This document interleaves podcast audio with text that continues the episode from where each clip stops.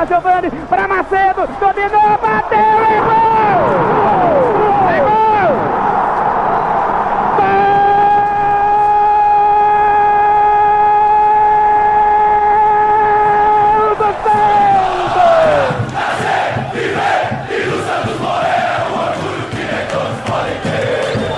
Fala Santistas do mundo todo, sejam bem-vindos a mais um Santos Futebol Cast. Hoje um episódio muito bacana. Gente vai poder esclarecer tantas dúvidas e aprender muito com esse professor aqui que está aparecendo. Na verdade, temos dois professores aqui. Um é um mestre do mercado, um, um ícone a ser seguido aí, um cara que tem muita experiência, um currículo maravilhoso, não só profissional, mas acadêmico também. E eu vou começar dando boa noite para ele. Seja bem-vindo ao Santos Futebol Cast, senhor José Colagrossi. Olá, obrigado pelo convite. Muito honrado e feliz de estar aqui com vocês, com o Cleito, enfim, para falar sobre Santos, para falar sobre futebol brasileiro nessa noite de sexta-feira. Vamos lá, muito obrigado pela sua presença e pelo tempo aí que você disponibiliza para a gente. É, Sr. Cleiton, tudo bem, professor Silvestre? Como você está? Tudo bem, boa noite. Um prazer imenso estar participando do Santos Cast é, confesso que estou nervoso, né? Já dei palestra em faculdade, mas estou muito nervoso de participar do Santos Cast. Não, não fica nervoso. Aqui é um papo de amigo, cara. É papo de torcedor, é tranquilo. É como, como o Colagrosso falou, é sexta-feira à noite, bater um papo, falar de futebol, cara. Sextou, né? É isso aí. Fala, Rodolfo. Boa noite, cara. Tudo bem? Fala, Rod. Boa noite. Tudo jóia com você. Boa noite também, Tulhão, Edu, Luísa, Matheus. Boa noite ao senhor José, seja bem-vindo ao Santos Futebol Cast. Silvestre também, seja bem-vindo, aqui a resenha é boa. Galera, sejam bem-vindos aí a mais um programa, né? Aproveita, já deixa o like de vocês aí, já deixa o joinha, vai seguir no canal, manda para a galera que não seguiu ainda, vocês sabem, é de Santistas para Santistas, e hoje com certeza mais um papo produtivo que vem agregar em conhecimento e para o futuro do Santos aí também. Valeu! Bom, então vamos lá, rapaziada. Vamos, vamos falar de Santos, né? Que é o que a gente vem aqui fazer todos os dias, quase da semana. Cara, para quem não te conhece, Colagrossi, assim, quase todo mundo te conhece, mas tem uma molecada que escuta a gente que talvez não te conheça, então, por favor, é uma tradição aqui do Santos Futebol Cast. Se apresenta, cara. Quem é você? Onde você nasceu? Fala um pouco do seu histórico, onde você estudou, que eu fiquei, pô, muito legal. Então, microfone é teu. Seja bem-vindo. Bom, obrigado pela oportunidade. Eu sou, eu nasci em São Paulo, é, com meses de vida, minha família se mudou para o Rio de Janeiro e eu vivi toda a minha vida até a universidade no Rio, numa fase brilhante, áurea do Rio de Janeiro. Enfim, e é onde meu pai, que era paulista de Jaú, e era torcedor do Corinthians e chegou em São, no Rio e o Botafogo começou a viver aquela fase áurea do final dos anos 50, né? campeão estadual duas vezes, de Garrincha e depois Zagallo e por aí vai. Viramos botafoguense, virei botafoguense com muito orgulho, enfim, sou um dos escolhidos, né? como, como nós gostamos de achar. E eu fui para os Estados Unidos cedo para fazer universidade, enfim, voltei para o Brasil nos anos 80, me casei, e em 90, Ana Luísa, minha esposa e eu, nós tínhamos o sonho de fazer mestrado. Eu queria fazer meu MBA, ela queria fazer mestrado em, em educação, em psicologia aplicada à educação. E nós fomos para a América em 1990, recém-casados, muito jovens, né? com um plano de fazer MBA dois, três anos e voltar. E ficamos 23 anos. Enfim, porque a gente acabou fazendo faculdade e acabou arrumando emprego. Ela foi trabalhar em televisão e foi trabalhar em consultoria muito comum você acabar o MBA e ser consultor. E, que, e depois eu fui trabalhar em telecomunicações e quis o destino, totalmente por acaso, que eu caísse de paraquedas em marketing esportivo, em pesquisa esportiva há 12 anos atrás. Um acaso, não seja nada planejado, eu nem sabia que existia uma indústria desse tamanho de marketing esportivo, fiquei muito surpreso, né, até pelo tamanho e a pungência da indústria.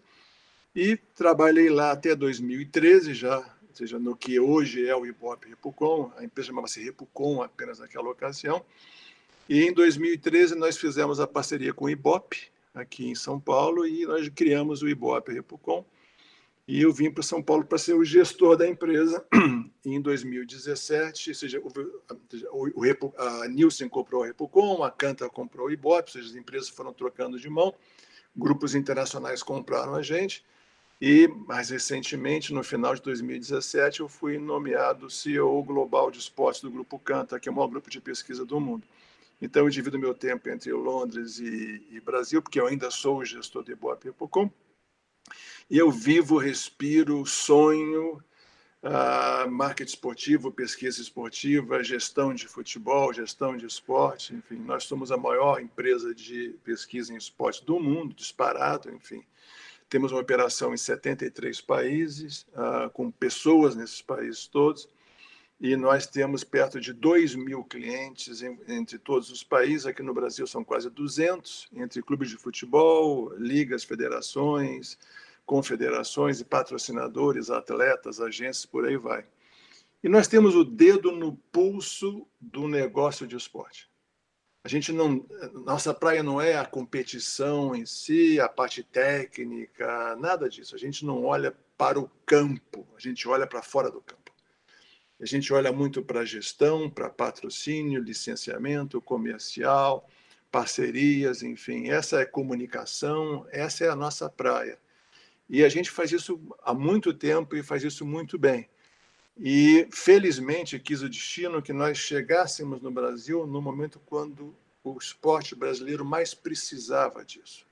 Mais precisava de gestão, de visão, mais que gestão, de visão, de rumo, de um destino, enfim. E a gente tem, modestamente, contribuído de várias formas para a profissionalização do esporte brasileiro, do futebol brasileiro, que a semana viveu uma semana histórica, né, sob vários aspectos.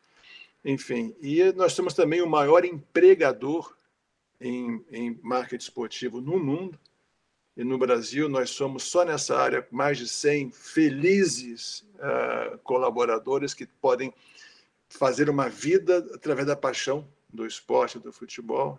Enfim, muito orgulhoso de que a gente tem um, rodízio muito pequeno de colaboradores, porque as pessoas fazem carreira e ficam lá muitos anos. Se pegar o meu entorno, a Cris, o Danilo, o Lucas, todo mundo tem 15, 20 anos de empresa, enfim. Então, é, e a gente tenta fazer nossa missão. Qual é a nossa missão? É ajudar os nossos clientes, patrocinadores, ligas, confederações, clubes, alguns atletas, agências, a, a buscarem eficiência, alcance e resultado no negócio de esportes, que pode ser, de novo, patrocínio, licenciamento, gestão, gestão administrativa, financeira e por aí vai. Então, essa, é, é, finalmente, eu sou professor da ESPM, no curso de pós-graduação em Big Data, de inteligência de mercado. Sou professor da Trevisan, em comunicação, também no, no MBA de comunicação e mídia de, em esporte, e sou professor do INSPER, num curso, numa optativa de marketing esportivo. Então, eu dou aula por amor e pela interação com os estudantes, mais qualquer outra coisa. Mas em dois, três minutos, eu sou. E botafoguense, como eu já disse, que sou casado com três filhos. Cara, é história muito bonita, é um trabalho muito bonito que vocês fazem. É, eu acho que a gente aqui no Santos Futebol Cast, todo torcedor né, de futebol no Brasil e de esporte no Brasil, ele sonha cada vez mais com uma indústria profissionalizada, uma coisa muito bem feita. E o trabalho de vocês é, é sempre buscando trazer isso para as empresas, para os clubes, para as confederações, e no seu caso específico, criando uma geração nova aí de gestores, de pensadores nessa área para criar um futuro cada vez melhor para o nosso esporte. Então, parabéns até por ser professor também. Acho que é uma coisa é. muito bonita. É, obrigado. Agora, você falou uma coisa que eu queria pegar uma carona, talvez para começar esse debate, num comentário que você acabou de fazer. Claro. Que foi de que os torcedores sonham e aspiram gestão profissional e transparência e honestidade, o que é verdade. Mas isso é uma coisa recente.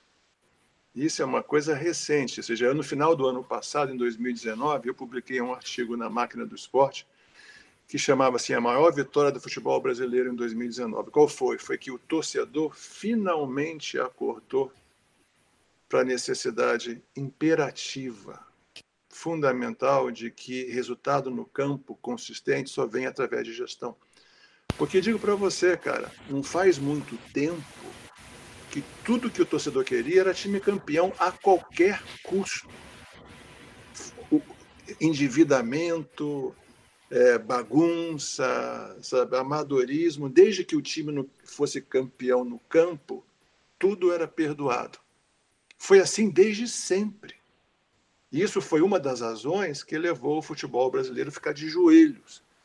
Porque a torcida só exigia título, título, título, título. E, quando, e se tivesse título, tudo era perdoado. Isso mudou. Isso mudou por várias razões, e mudou primeiro porque a situação financeira dos clubes ficou tão ruim, tão complicada, que não dava mais para fazer bagunça e ser ah, ineficiente ou amador. Também mudou porque a gente começou a ver exemplos exemplo de gestão e resultado no campo, exemplo de gestão e resultado no campo. Eu, como botafoguense, eu vejo o Atlético Paranaense, que é um clube que tem um orçamento semelhante ao meu, semelhante uhum. ao meu, ganhar em dois anos a Sul-Americana e a Copa do Brasil. E com o mesmo orçamento, o meu Botafogo está brigando para não cair. E quando, a gente, é. quando a gente ganha um mísero estadual, parece que a gente ganhou a Champions League, entendeu? A gente vê o exemplo do Flamengo, que eu sabe, também dói coração falar isso, mas é verdade, a gente tem que reconhecer isso. Claro. Que durante seis anos de bandeira, e agora um ano, um ano e meio, seja da gestão atual, fizeram a coisa certa. E vocês vão se lembrar que em 2015 e 2016, a torcida do Flamengo pichava um muro falando queremos time. Sim. Queremos time. Esse negócio de, de, pagar dívida é para banco. A gente quer time no campo.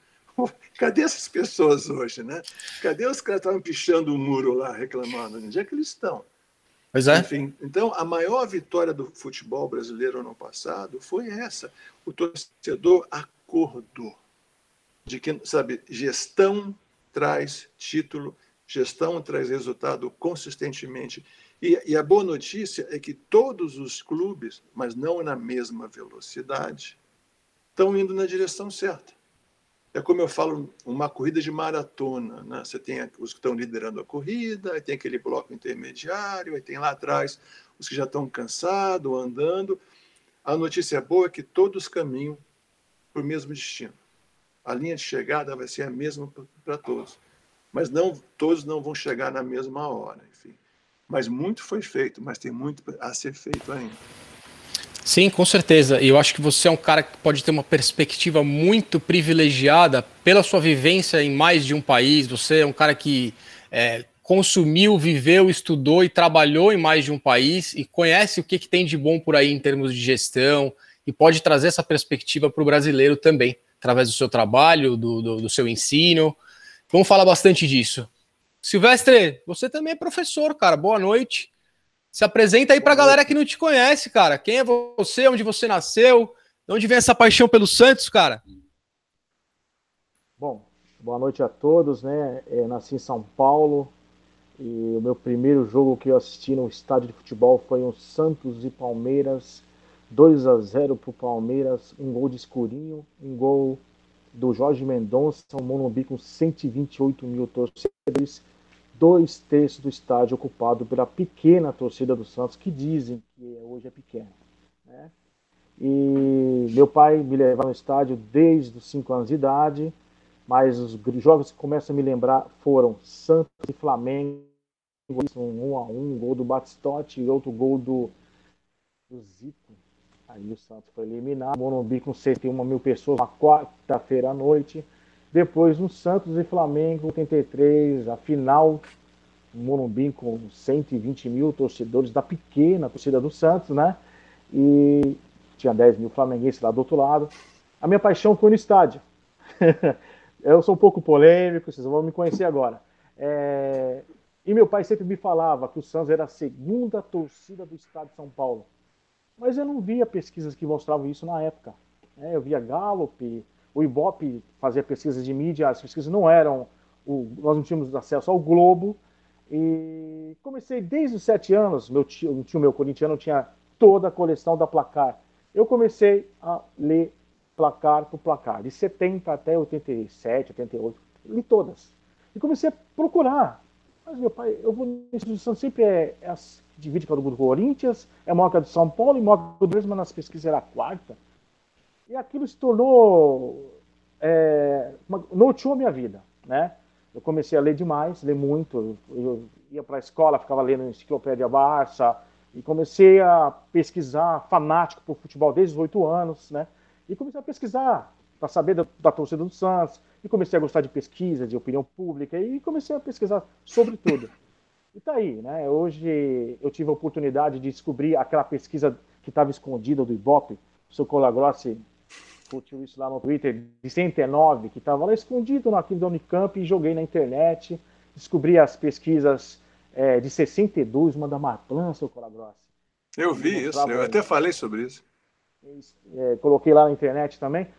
Me tornei um pesquisador. É, isso, é, como, é, como eu posso dizer, norteia a minha vida. É, o meu hobby é ficar a noite inteira procurando pesquisa, é, lendo é, matérias dos jornais antigos, Jornal do Brasil, Jornal dos Esportes. Minha vida é isso e curtir o Santos, né? E curtir minha família. Legal. Acho que a gente tem bastante coisa para falar sobre isso, cara. Vocês dois podem contribuir muito para esse papo aí. E começar mandando um, um salve para a galera que está no chat. É, começando pelo Matheus e o Túlio que estão aí, PP, o Giba, o Alfredo, o Edilson, pessoal do blog Sou Santista, quem mais está aqui? A Roberta, o Ian, Marcelo, bom, Felipe Mendes, abraço. Quem mais? Estamos aqui, cara. Vou, vou mandando um oi para vocês aí conforme a gente for trocando essa ideia. Mandem perguntas, por favor. Bom, é, eu quero começar com a pergunta mais fácil de todas. Colagrossi, sabe isso aí que o Silvestre falou? Essa torcida imensa. O que aconteceu, cara? Onde a gente foi parar? Por que que, onde é que esses caras estão escondidos, hein? Me explica. É, esse é um dos mistérios do futebol brasileiro. Tem alguns, tá? Um deles é essa percepção que o Santos não tem torcida. Ah, baseado no que, em que que se, que se afirma isso? Tá? Ou seja, baseado aqui em, zo, em zoeira, em preconceito, enfim. Ah, bom, se comparar com a torcida do Corinthians, do Santos é menor, sim, mas a torcida do Santos é maior que a do Fluminense, é maior que a do Botafogo, enfim. É uma torcida que está encostando no Vasco e, e, é a sexta torcida do Brasil. É maior que a do Grêmio, é maior que a do Internacional, é maior que a do Bahia, é maior que a do Vitória, é do Esporte e por aí, por aí vai. Enfim, é maior que a do Botafogo e do Fluminense, que são dois times que, que, que têm torcida, né? Claro.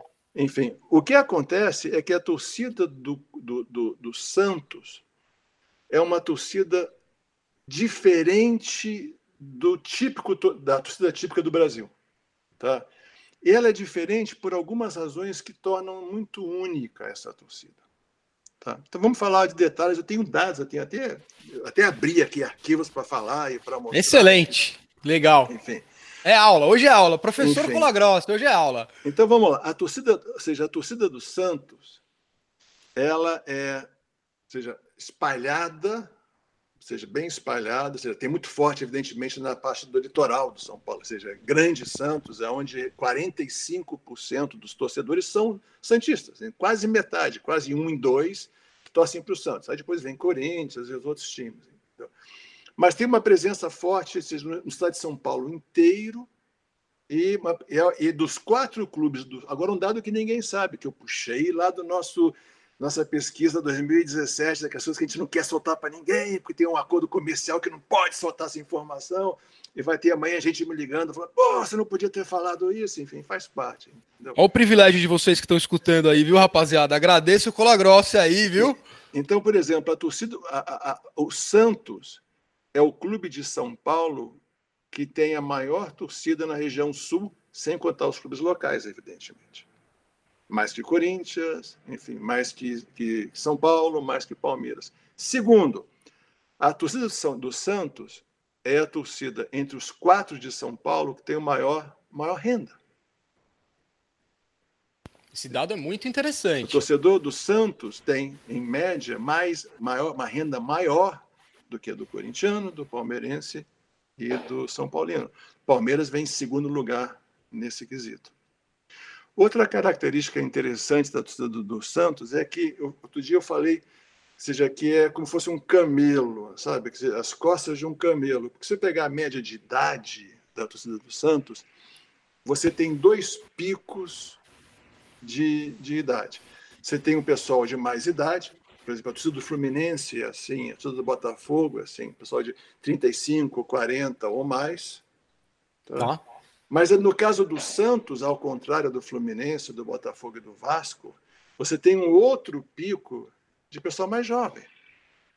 Tá? De pessoal de 16, 17, 18, 19 anos, que nós chamamos de geração Robinho, não é Neymar. O Neymar não deu tempo ainda. Porque a gente, Sim, na perfeito. nossa entrevista, a gente só entrevista 16 e mais. Então, ou seja, a gente, o efeito Neymar em relação de criação de torcida não aparece na pesquisa, mas o Robinho aparece. Tá. Enfim, então, ou seja, é, é, se você tem um, um, um, número grande de torcedores, seja entre 16 e 25, aí cai, aí tem um número menor de torcedores entre 25 até 45, aí depois sobe bastante, que é o pessoal da geração anterior.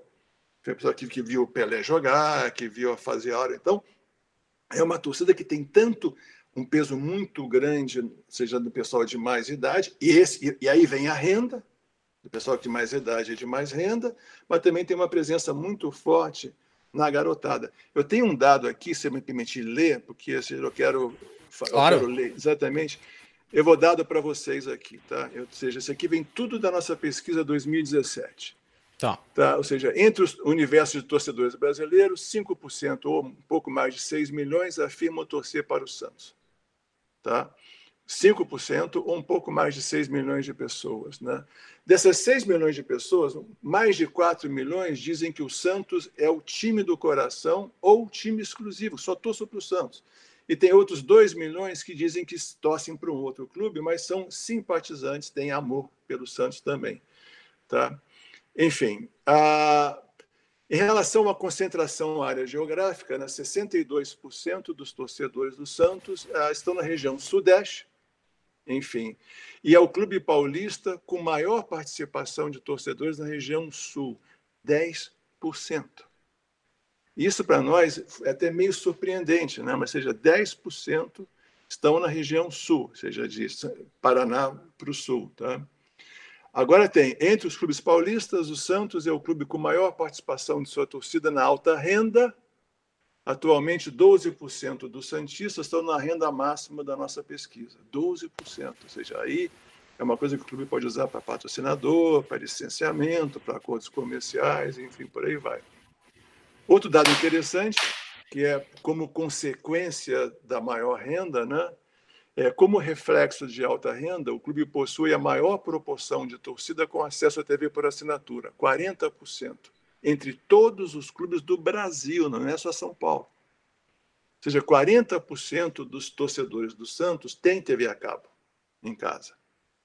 É uma média maior de qualquer outro clube. Tá? Agora vamos lá. Dados demográficos. Né? Entre, os, entre os 12 clubes né, maiores do Brasil, né, a torcida Santista é que tem o maior percentual masculino, 68%. E agora vem um dado que eu sei que foi discutido outro dia no programa de vocês. É, ainda entre os 12 maiores clubes do Brasil, a torcida do Santos é a terceira torcida em concentração de torcedores entre as faixas etárias mais jovens. Vou repetir. Entre os 12 maiores clubes do Brasil, a torcida do Santos é a terceira torcida em concentração de torcedores entre as faixas etárias mais jovens. Atualmente, 43% dos torcedores têm entre 16 e 34 anos.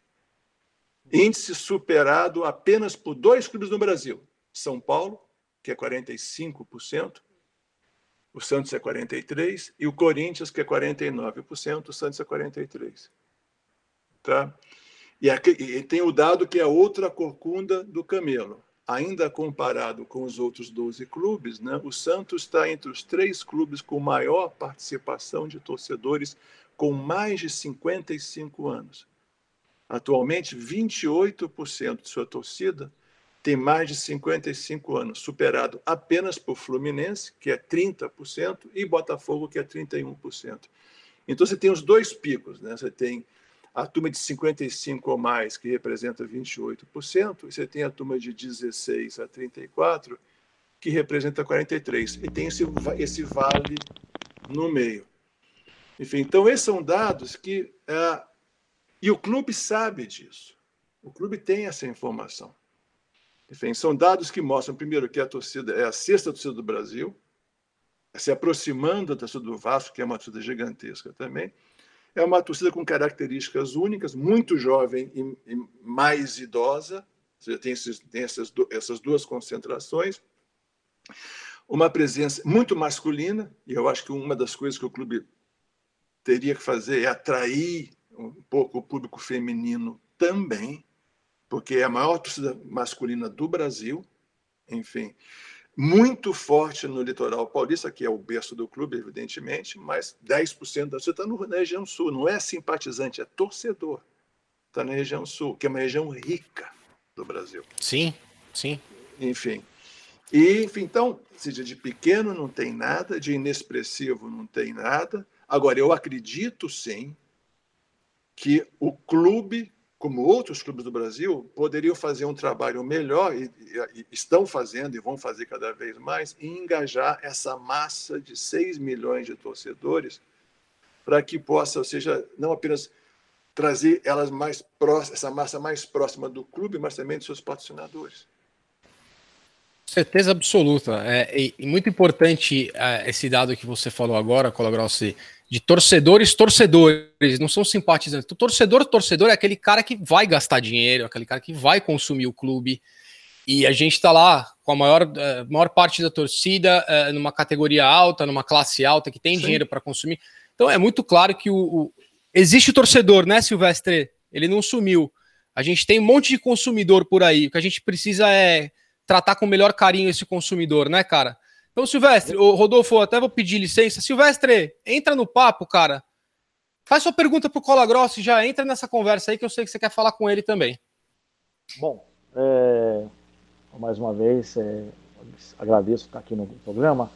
Cola Grossi, é, um amigo nosso trouxe um dado, e eu, é polêmico esse dado, que mexeu com toda a torcida Santista. Né? É, que o Flamengo teria mais torcedores que o Santos na faixa dos 16 a 24 anos de idade na cidade de São Paulo. Né? Eu sou colaborador do Datafolha, né? então tenho acesso a praticamente quase tudo que eles fazem lá dentro, e não vi essa pesquisa. Vi uma de 2017 que mostrava um empate. Né? O senhor tem dados a respeito do tamanho da torcida do Santos na faixa etária dos 16 a 24 na Grande São Paulo ou no Estado? Né? É, existe essa ameaça do Flamengo? Ou o Santos vai, ainda vai crescer até 2020, 2022, mas considerando hoje, o Santos hoje está parado, o Santos não está olhando o seu futuro, o Santos continua com um pensamento amador, arcaico, pequeno, entendeu? E não pode jamais virar as costas para o mercado da Grande São Paulo, que é o maior mercado publicitário do Brasil, o maior da América Latina, e São Paulo é a décima cidade mais rica do mundo. Mas o Flamengo é uma ameaça para o Santos em São Paulo? Qual a opinião do senhor? Tá, vamos lá. Primeiro, eu, uh, eu tenho o maior respeito pelo Datafolha. É, é um, evidentemente, é um, é, uma, é, um, é um instituto que compete com a gente, mas é um instituto sério, competente, de pessoas de bem. Então, ou seja, é só respeito que eu tenho. Tá? Agora, é, eu desconheço essa pesquisa em questão, enfim, e mesmo que se eu conhecesse, por política, nós não comentamos em pesquisa de outro instituto. Tá? Então, ou seja, mesmo, eu não conheço, mas mesmo se eu conhecesse, eu não opinaria. Então, eu posso dizer, baseado na minha pesquisa, não apenas na minha pesquisa de 2017, mas na de 2014, na de 2012, por aí vai. Ou seja, o IBOP, muito antes de nós comprarmos o IBOP, a gente já fazia pesquisa de torcida há muito tempo. Os nossos números são muito claros nessa área. A torcida do Flamengo jovem na cidade de São Paulo não é maior do que a torcida do Santos. Enfim, então, seja, existe uma torcida? Claro que existe. Existe uma ameaça de que, a, a, de que os, a, o número de torcedores do Flamengo na cidade de São Paulo possa um dia passar o do Santos? Bom, se continuar como está, né, se continuar essa história, o risco é real. É Agora, é bom, é bom nós entendermos, quando a gente fala de torcida, é bom a gente entender como uma pessoa se torna torcedor de um clube. Tá? Porque você, se você entender como isso acontece, você entende o tamanho de torcida. Tá? Ou seja, as nossas pesquisas dizem que, em média, um, um, menino, né, uma menina, é, escolhe de verdade o seu clube até os 10 anos. Tá? Ou seja, porque pode ter um clube no começo da vida, mas depois, enfim, muda. Seja, e tem quatro fatores, na sua maioria, que influenciam essa decisão. Que é a influência dos pais, começa com a influência em casa, o time do pai, o time da mãe, então você já começa aquela pressão para você ser santista, ou botafoguense, ou palmeirense. E aí depois entra a influência dos amigos, nós chamamos de influência social, que é muitas vezes o colega na escola. Então você tem, começa com a influência dos pais, aí isso depois entra a influência dos amigos ou dos parentes, enfim. E aí depois vem o resultado do campo, os times sendo campeão e ganhando, e, a, e o quarto fator é a presença de ídolos no time que atraem a atenção e o carinho do jovem. Tá? Então, essa combinação desses quatro critérios, influência dos pais, amigo, social, escola e parente. O time está ganhando, né? seja, aí chamando atenção. E, e, é. Então, existe uma direta correlação, e a gente tem dados que mostram isso acima de qualquer discussão, de que a, o perfil da torcida, o tamanho da torcida e a, e a média etária da torcida tem muito a ver com as fases de ouro dos times. Por que, que a torcida do Palmeiras é, em média, 10 anos mais velha que do Palmeiras, é, do que a do, do São Paulo? Porque a fase de ouro que o Palmeiras explodiu foi nos anos 90 e a torcida deu um busto, deu um crescimento, porque teve anos e anos da época Parmalat do Palmeiras ganhando tudo. Então, ou seja, criou-se uma geração de palmeirenses além daqueles que eram vinham de famílias de palmeirense. Dez anos depois veio o São Paulo. Assim, dez anos depois foi aqueles anos que o São Paulo ganhou Mundial em cima de Mundial, ganhou tudo e tinha os craques. E aconteceu rejuvenesceu e cresceu a torcida do São Paulo.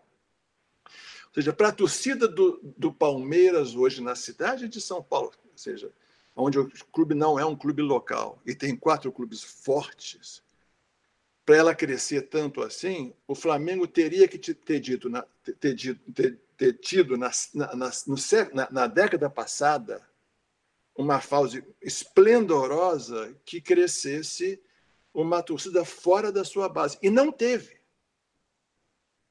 O time que teve a fase de ouro ou seja, foi o São Paulo, há 10 anos atrás.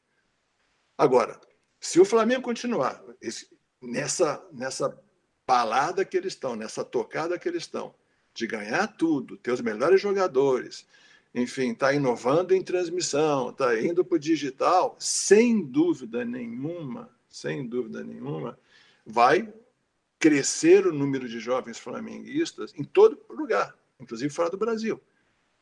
E isso é uma ameaça para os clubes locais? Claro que é.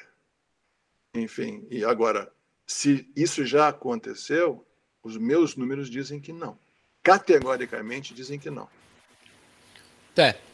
Importante essa resposta, né, Silvestre? É importante a gente entender também e principalmente enxergar que assim, a realidade hoje é essa, mas como o Silvestre falou, se o Santos Futebol Clube não acordar para a vida, entender o que é o futuro do futebol e o que precisa ser feito, Silvestre, a ameaça é real, né, meu irmão?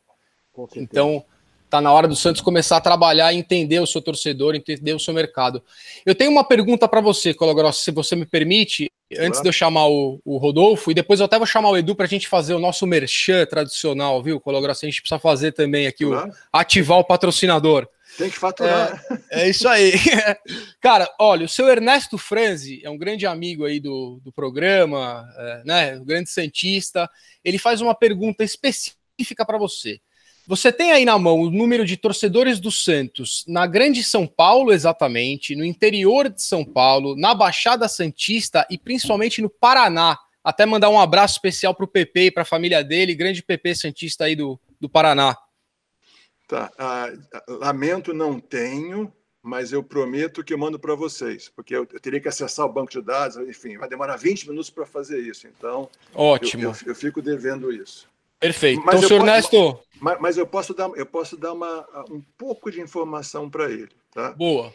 Vamos lá. A torcida do Santos, ela representa 45% da torcida do litoral, ou seja, Ubatuba, seja, vai tá? que é muito forte, muito forte. Acredito que na, na, no Grande São Paulo eu posso errar por um ou dois pontos, tá? Agora eu estou pegando de memória mesmo. Enfim, na, na, na região metropolitana é, representa 9%, 9% de todos os torcedores. É, o interior isso sobe um pouco, eu diria para 10 ou 11, eu diria um pouco mais do que, do que a região metropolitana, como o Palmeiras também tem mais torcedor no interior do que na região metropolitana. São Paulo e Corinthians não. São Paulo e Corinthians é, é, é bem mais. Seja, São Paulo, principalmente, é muito forte na região metropolitana, torcida é imensa.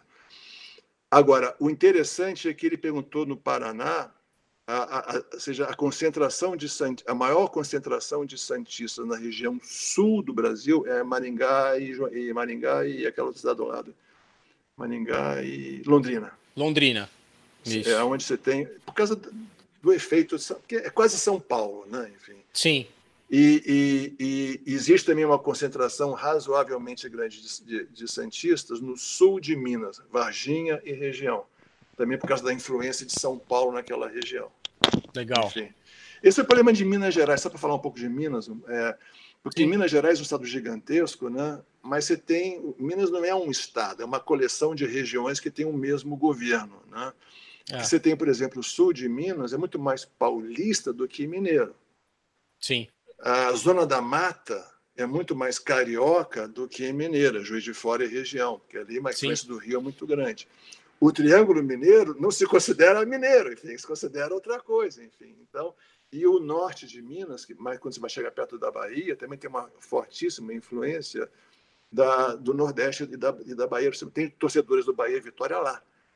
Enfim, mas é, Maringá e Londrina são realmente dois polos de torcedores Santistas. Não me pergunte por quê, eu já não sei, mas, mas sim. Pelé, né? Certeza que é o efeito Pelé sempre criou uma geração inteira toda na região ali, né, Silvestre? Espetacular, né? É... Já uma boa notícia, o Santos desde 93, desde 91 que ele marcou 9%, uma pesquisa do Datafolha, e nunca mais vinha marcando 6, mais do que 7%.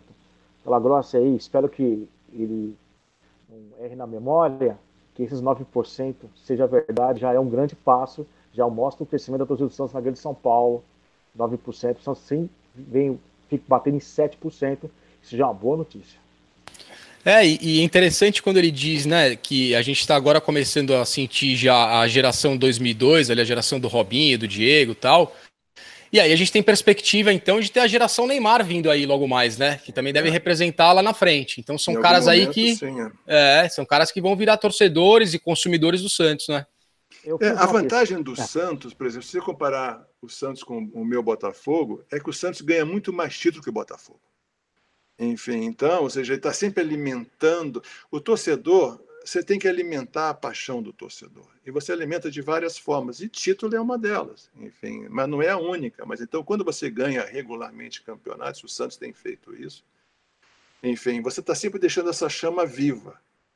Agora, quando você fica anos e anos sem ganhar nada, aí, meu amigo, aí é, é na paixão pura e no sacrifício mesmo.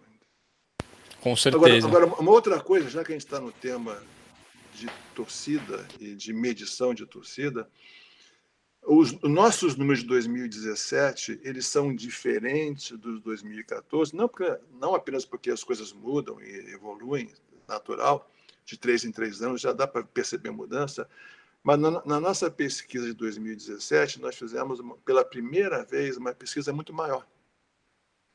Até 2017, todas as pesquisas nossas e do Datafolha também eram em torno de 2 mil entrevistas. Uma rodada, 2 mil entrevistas. E nós achamos que não era suficiente para você realmente capturar o que é ou chegar perto do que é, porque nenhuma pesquisa é perfeita, porque trabalha com amostragem, entendeu?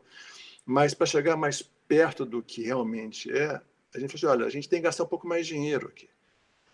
E o que nós fizemos? Nós fizemos três rodadas de duas mil entrevistas, ou seja, de dois foi para seis, e fizemos mais uma quarta rodada de online, porque a gente precisava capturar ainda alguns dados que, que a gente não tinha capturado consistentemente nas seis mil. E na hora que você faz seis mil entrevistas, ao invés de duas, você pode ir em mais cidades, mais interior, mais litoral, porque você tem mais gente que você está entrevistando. Então, eu acredito entre outras coisas, esse crescimento do Santos, como do Palmeiras também, ou seja, da pesquisa de 2014 para 2017, pelo aumento da amostragem da nossa pesquisa. A gente vai mais para o litoral e mais para o interior. Super interessante. Rodolfão, eu vou chamar o Edu agora para a gente fazer nossa propaganda e depois eu vou te chamar para você fazer sua pergunta também, meu irmão, tá bom? Edu, você manda ver aí, cara? Rodolfo, entra aí, cara. Faz sua pergunta aí que depois a gente continua com esse papo com o Cola Grossa. Beleza, olha. É, vou fazer duas perguntas para ele.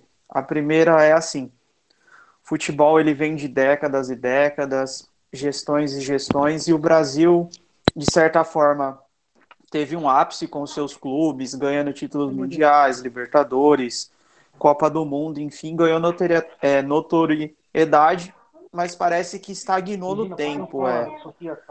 A gente pensando no presente agora e, no futuro, o senhor acha que o torcedor ele realmente tem algum valor para o clube é de ser ouvido? O torcedor ele merece ser ouvido pelo seu clube, é porque a gente percebe que são poucos clubes que dão engajamento para é, o torcedor e talvez isso afasta ele um pouco, afasta novas gerações, porque aí se perde aquele prazer, aquele amor, o pai já não incentiva o filho, é toda essa, é toda essa situação. Então, minha pergunta, minha primeira pergunta para o senhor e depois eu faço a segunda é: o torcedor, ele merece ser ouvido, ele merece ter essa participação perante ao clube para ajudar o clube no, no crescimento da torcida e, consequentemente, de patrimônio, toda essa situação? Cara, Rodolfo, é, não é que ele merece ser ouvido, ele tem que ser ouvido. É, é, é muito mais do que. Não é merecimento, é obrigação. Ou seja, o maior patrimônio de qualquer clube é a sua torcida. Número um. O segundo maior patrimônio do clube é o seu legado, é a sua história, seus títulos, sua tradição, Pelé, Coutinho, Mengalvio, enfim, para o Santos, o Garrincha para o Botafogo e por aí vai. Ou seja, a torcida é tudo para o clube. Houve um tempo, lá atrás, houve um tempo em que os clubes podiam abusar e maltratar dos seus torcedores que os torcedores iriam sempre continuar indo no jogo, consumindo notícia, comprando camisa. Cara, essa fase acabou. E essa fase acabou por várias razões. Eu pode, a gente poderia passar aqui duas horas falando todas elas. Eu vou realçar, destacar três ou quatro razões. Primeiro, eu sou mais velho que vocês. Tá? Quando, eu, quando eu era jovem, quando eu tinha 15, 16, 18, 20 anos, o único esporte que eu podia que eu consumia era futebol, porque não tinha outro esporte para consumir. Era futebol futebol. Tá? Não tinha Fórmula 1, não tinha basquete, não tinha MMA, só tinha futebol. Então, por mais que eu fosse maltratado pelo meu time, ou seja, que eu ia num estádio imundo, com um banheiro imundo, num transporte público horrível para chegar lá, seja, era a minha paixão. Hoje, os jovens de hoje, que têm 15, 16, eles têm N opções de entretenimento. Eles podem fazer esporte, eles podem é, consumir NBA, eles podem consumir futebol americano, eles podem consumir futebol europeu. Ou seja, hoje o torcedor tem que ser conquistado. Ele não tinha que ser conquistado antigamente porque o futebol tinha o monopólio da paixão. Hoje você tem que conquistar esse torcedor, porque senão ele vai torcer para o Real Madrid. Essa garotada, que a gente vê em pesquisa isso, vai torcer para Barcelona, agora o Liverpool é o time do momento, enfim. Eles vão embora. Então, você maltratar ou ignorar o torcedor funcionou durante um tempo, porque o torcedor não tinha opção, era um monopólio. Isso acabou. Primeiro ponto. Segundo ponto, o torcedor analógico, que era aquele torcedor do mundo analógico que até 5, 10 anos atrás existia, era um torcedor sem força, sem poder. O que, que, que eu podia fazer? Pichar muro de clube, falar mal do clube no colégio, na escola ou no trabalho, ou mandar uma carta para a sessão dos leitores. Pô, isso não existe. O torcedor analógico era um torcedor sem força. O mundo digital empoderou esse torcedor. Porque as mídias sociais dão aos torcedores uma voz, uma opinião, ou seja, dão o poder de influenciar. Uma, lá no grupo, uma das coisas que nós fazemos é nós monitoramos e medimos e avaliamos as celebridades e influenciadores. No mundo analógico, os principais influenciadores de futebol eram jornalistas e apresentadores, quem estava na mídia. Hoje não são mais. Hoje são que tuiteiro, blogueiro, youtuber, influência digital. São essas pessoas que estão chamando, tendo a atenção dos mais jovens. Então, se o torcedor hoje em dia, ele reclama, ele exige, ele demite técnico, ele demite presidente, ele evita a contratação, a gente vê todo dia isso. Enfim, então, ou seja, o torcedor é muito mais empoderado do que antes, tem muito mais poder. Enfim, e eu uso muito no meu Twitter essa frase, né? Torcedor informado é torcedor empoderado, porque a maneira mais importante que você, torcedor, pode ajudar seu clube hoje é se informando sobre o seu clube. Lendo o balanço, estudando o balanço, sabe? lendo decisão, lendo ata, seguindo as decisões do clube, para que você hoje consegue influenciar. Segundo ponto. Terceiro ponto. O futebol brasileiro sempre foi exportador de futebol. Hoje ele é importador. Hoje a gente importa conteúdo, futebol inglês, futebol português, futebol espanhol, futebol francês, futebol italiano, futebol alemão, futebol chinês. Passa jogo do futebol da China no Brasil, cara. Pare e pensa isso. Fora a Champions League, Sul-Americana, seja Eurocopa e por aí vai. Ou seja, hoje em dia, dou um exemplo meu, como botafoguense. No ano passado, em 2019, se eu não tivesse o Premier, se não tivesse assinando o canal para assistir os jogos do meu clube, eu teria assistido a três jogos do Botafogo na TV aberta em 2000. Três jogos. Agora, eu tinha jogo do Liverpool toda semana. Eu tinha jogo do Real Madrid toda semana. Eu tinha jogo, ou seja, do, do Barcelona toda semana. Agora da Juventus, enfim. Então, eu tenho a oferta de futebol europeu é muito forte, a competição é muito dura. Pensa comigo, futebol europeu tem os craques, tem um calendário melhor que o nosso, é mais organizado, tem os campeonatos com maior apelo do que o nosso. Você vai ver um jogo da Champions League ou do Campeonato Carioca? Champions League. Enfim, então, ou seja, o clube hoje, sabe o que sobrou para o futebol brasileiro? O torcedor. O que sobrou é a paixão local. Que eu nunca vi ninguém chorar quando o Liverpool perde. Mas eu vejo chorar quando o meu Botafogo perde. Enfim, então, a paixão local, a paixão é o que sobrou. E é o que vai salvar o futebol brasileiro. Agora, essa paixão precisa ser respeitada. Você precisa respeitar o protagonismo e a importância do seu torcedor, de todas as formas. Então, clube que ignora torcedor, clube que maltrata torcedor, clube que não está nem aí para torcedor, garanto para vocês que outro dia o Cleiton botou uma pesquisa da Marplan que dizia que o Bangu tinha 4% dos o América do Rio tinha 4% da torcida do Rio e o Bangu tinha 3%. Cadê esses clubes hoje? Clubes que maltratam o torcedor daqui a 10 anos vão estar no mesmo lugar que o Bangu e o América do Rio estão, na várzea. Isso é uma coisa muito importante. Respeite, respeite o teu torcedor, se engaje com o seu torcedor, se comunique com o seu torcedor, aproxime o torcedor do clube e do patrocinador. Porque, no fundo, o que o patrocinador quer é tornar um torcedor do clube em torcedor da marca.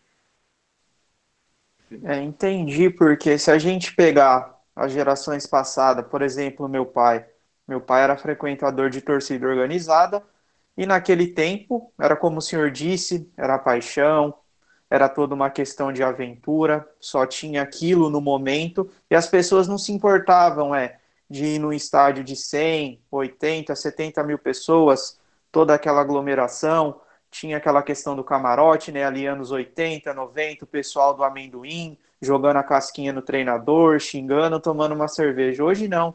Hoje a pessoa quer ir com o filho dela, ela quer ter um entretenimento no estádio, ela quer ter uma coisa para a criança brincar, para ele levar uma esposa, uma namorada, uma filha, ele não quer banheiro químico, ele quer conforto, ele não quer essa questão do contato, às vezes, de aglomeração, ele quer ficar sentado. Claro que deve ter arquibancada popular para a torcida que faz o barulho e faz a festa. São N's e N's modelos de torcedores, né? E eu citei essa questão de que se o torcedor realmente deve ser ouvido, porque a gente vê essa instabilidade no Brasil, né? A gente vê alguns clubes do Nordeste dando aula, Fortaleza, Bahia, Ceará, a última campanha do Atlético Mineiro, o Flamengo contraindo essa questão da massa, e a gente vê a nossa realidade do Santos, que a gente sempre comenta aí que parece que o torcedor não é ouvido, o torcedor não não é capacitado a ser engajado e a gente é cobrado. A gente se cobra para a gente fazer algo, mas a gente também não recebe retorno no, no sentido de, pô, o que, que você pode fazer? Qual a sua ideia? O que você acha? Vamos se unir, vamos fazer essa coisa junto. Poxa, tem tanto canal legal, tem YouTube, tem Twitter, Facebook, Instagram, tem tantos e tantos torcedores, seguidores ali, né? Motiva esse cara, cria um produto para ele. Não é só o cara ganhar uma camiseta de futebol, um boné, não. Ele quer participar, é um simples desenho de uniforme, é participar de uma campanha, é um ingresso digital, enfim, toda essa situação. E minha segunda pergunta que eu emendo para o senhor é que a gente está falando de tecnologia. Olha como o mundo evoluiu, olha como as coisas aconteceram. E essa semana a gente teve o fato do Flamengo em questão do jogo do YouTube que deu certo, né? Atlético Paranaense e Curitiba tentaram alguns anos atrás e isso não funcionou. Na sua opinião, os clubes brasileiros, eles estão preparados para essa possível MP? Porque de antemão eu já dou minha opinião, eu uso até um exemplo de uma criança com uma bola de sorvete. Você dá uma bola para ela de sorvete, dá aquela casquinha, ela vai e derruba. Você volta com ela na sorveteria, ela vê ali uma fotinho do sorvete com três bolas, ela quer aquele sorvete. Mas, poxa, se ela não consegue equilibrar uma bolinha naquela casquinha, por que ela vai querer três? Então, na minha visão, é os clubes brasileiros eu acho que tem que começar passo a passo essa questão e não dar esse salto maior. Muita gente de, depende de pay-per-view ainda, depende de Rede Globo, depende de outras fontes. Então, resumindo a minha pergunta, você acha que os clubes brasileiros estão preparados para uma possível MP que venha a ser aprovada e uma possível utilização verdadeiramente do mundo online, capacitando e engajando esse torcedor? Uh, Colagrossi, Colagrossi, posso te pedir um favorzão agora especial? Esse é um só antes da sua resposta, até para você dar uma respirada aí. Eu queria dedicar o programa de hoje, cara, para um santistinha muito, muito, muito especial, tá? Roberta, manda um beijo pro seu afilhado, Matheus, de 7 anos. Grande Eu sei Mateus. que ele tá escutando a gente. Beijão para ele. A gente está falando de futuro, de torcedor do Santos, da molecada. Ele é um Santista como todos nós, sete aninhos, que o clube trate ele muito bem para que ele leve nosso amor para frente, tá? Então, Matheus, o programa de hoje é para você. Um beijão, meu. Grande abraço, Matheus. Olá, Grosso, com você. Olha, é, alguns clubes sim, outros não, mas a, a coisa que eu mais acho é, engraçado em futebol é que, seja, eu acompanho muito as mídias sociais, acho que para quem não me conhece, né, quem me conhece sabe que eu sou um tuiteiro alucinado, né, eu tuito sem parar, dou muitos dados, estatísticas, faço um pouco de zoeira também, enfim, um pouco de humor. Hoje eu tuitei sobre os bares do Rio de Janeiro, lotada de gente lá, enfim. Festa... Vamos ser felizes por um dia, amanhã a gente vê o que acontece, enfim. Mas o, que eu acho uma graça nessa discussão da, da MP do Bolsonaro é que as pessoas não entendem que até 2023 muito pouco vai mudar. Parece que mudou tudo do dia para a noite, assim. Não, não. Da Série A, por exemplo, desse ano, apenas três clubes, três clubes, vão poder transmitir alguns jogos. E o Flamengo não é um deles. Porque o Flamengo tem contato com a Globo, o brasileiro, até 2023. Então o Flamengo vai transmitir mais um ou dois jogos se ganhar a semifinal contra o Volta, não deve ganhar, e a final, e acabou. Aí é só para 2021. O Atlético Paranaense e o Red Bull têm, ou seja, alguma flexibilidade de transmitir seus jogos, mas os outros não. Enfim, então, ou seja, isso é bom e é ruim. É, é, é ruim por quê? Porque se criou essa hype toda, essa falação, esse, essa excitação toda para algo que vai acontecer lá na frente. É um momento, mas, né? É, mas é, é uma... bom porque vai dar tempo para os clubes. Uma preparação para o futuro, clubes né? se prepararem para isso.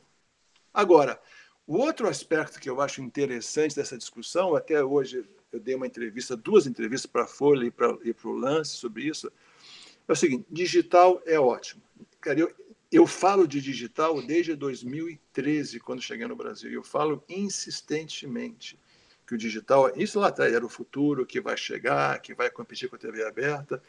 Em 2016, teve um evento da CBF de digital e futebol, que eu dei uma palestra, e falei: olha, se preparem, que o digital, tá, 2016 está chegando e em poucos anos o conteúdo digital vai estar competindo com o conteúdo em televisão, em televisão aberta que paga. Teve gente que, que me chamou de maluco. Eu quase perdi o emprego por causa disso. Entendeu? Porque, ah, é. Bom, chegou. Agora, a realidade, gostem ou não, é que o alcance e a popularidade da televisão é muito, muito, muito maior do que digital. A televisão ainda é e vai ser por muitos anos, eu me aposento antes de, da chave virar, o principal meio de consumo de transmissão esportiva. Para você ver, o HD chegou a esses tempos no Brasil, você imagina a internet de qualidade, quanta coisa ruim deve ter por aí. Pois é. E, e a razão é, por quê? Porque, cara, você quer assistir um jogo nessa tela ou você quer assistir um jogo numa tela de 60 polegadas? Nessa tela, além de ser pequenininho, ela congela, ela para, ela sabe, fica sem funcionar durante 10, 15 segundos. Aí muitas vezes você fica um, dois minutos sem ver jogar e volta de novo. E outra coisa, nessa tela o gol acontece 20 segundos depois. Enfim, então, seja, você sabe, gol! Você está vendo o gol e fala, gol de quem? Você ainda está esperando acontecer um gol no seu telefone celular a experiência de você ver um jogo no celular comparado com uma televisão, não há comparação. Agora, veja, o digital complementa a televisão, não substitui a televisão. Você está num ônibus, você está num carro, você está no trabalho, não tem uma televisão e está rolando um jogo da Champions League, você vai ver no seu celular. Claro que vai. Essa é o, esse é o grande benefício que permite que, que, que o futebol chegue a você quando não tem uma televisão perto. Agora, a grande tendência atual, ou seja, a grande tendência que existe no futebol brasileiro, não é a mudança de, da, da televisão para o digital. Essa não é a grande tendência. O digital ainda é complementar a televisão. A grande tendência é assistir o jogo sozinho em casa ou assistir o jogo com um monte de gente. Essa é a mudança. Porque, ou seja, as pessoas querem replicar o ambiente da arquibancada, dos amigos, da, seja da, da zoeira, num bar, num restaurante, numa casa de amigo, numa balada. Ou seja, então o que a gente está vendo é que as pessoas estão buscando assistir os jogos num ambiente coletivo, que não seja o estádio, seja onde tem gente, onde você se abraça quando marca um gol, aonde você, sabe, olha para uma menina, e aonde você toma uma cerveja, enfim. Então, cada vez mais a gente vê essa popularização do nós chamamos de out of home na nossa indústria, que é você assistir jogos num bar, num restaurante, numa balada, numa festa de alguém, enfim. Isso está explodindo. Então, essa é a tendência. O celular, ou seja, o digital é ótimo. Agora, quer ver um exemplo disso? Ou seja, do, da comparação de alcance, quarta-feira, jogo do Flamengo. Tá? Flamengo e Boa Vista. Né? 2 milhões e 200 mil pessoas no Brasil inteiro, porque qualquer pessoa no Brasil podia assistir, né? qualquer cidade, qualquer vilarejo que tivesse internet, evidentemente, você podia assistir. 2 milhões e 200. O Flamengo, que é o time de maior torcida, vivendo um momento de maior glória, comparável com os anos 80, de Zico, Adílio e Andrade. Enfim, 2 milhões e 200. No mesmo dia, na mesma hora, tinha um outro jogo acontecendo, que ninguém falava, que ninguém, sabe, um jogo que basicamente estava na sombra do jogo do Flamengo, que era Botafogo e Portuguesa do Rio de Janeiro. Botafogo brigando para chegar na semifinal. Esse jogo do Botafogo passou em cinco praças. Passou na Praça do Grande Rio, Distrito Federal, Brasília, né, Federal, Grande Belém, Manaus e Sergipe. Grande Aracaju. 7 milhões e 800 mil pessoas. Ou seja, um jogo que não tinha vibração nenhuma, não tinha craque nenhum, não tinha nada demais, enfim, atraiu, teve uma audiência de quase 8 milhões de pessoas. O jogo do Flamengo, que bateu o recorde do YouTube no Brasil, teve 2 milhões e 200. Claro que os botafoguenses estão zoando os flamenguistas, viu? Quem não tem agora quem não tem torcida, a gente botou três vezes mais que vocês, mas não é isso. É o alcance.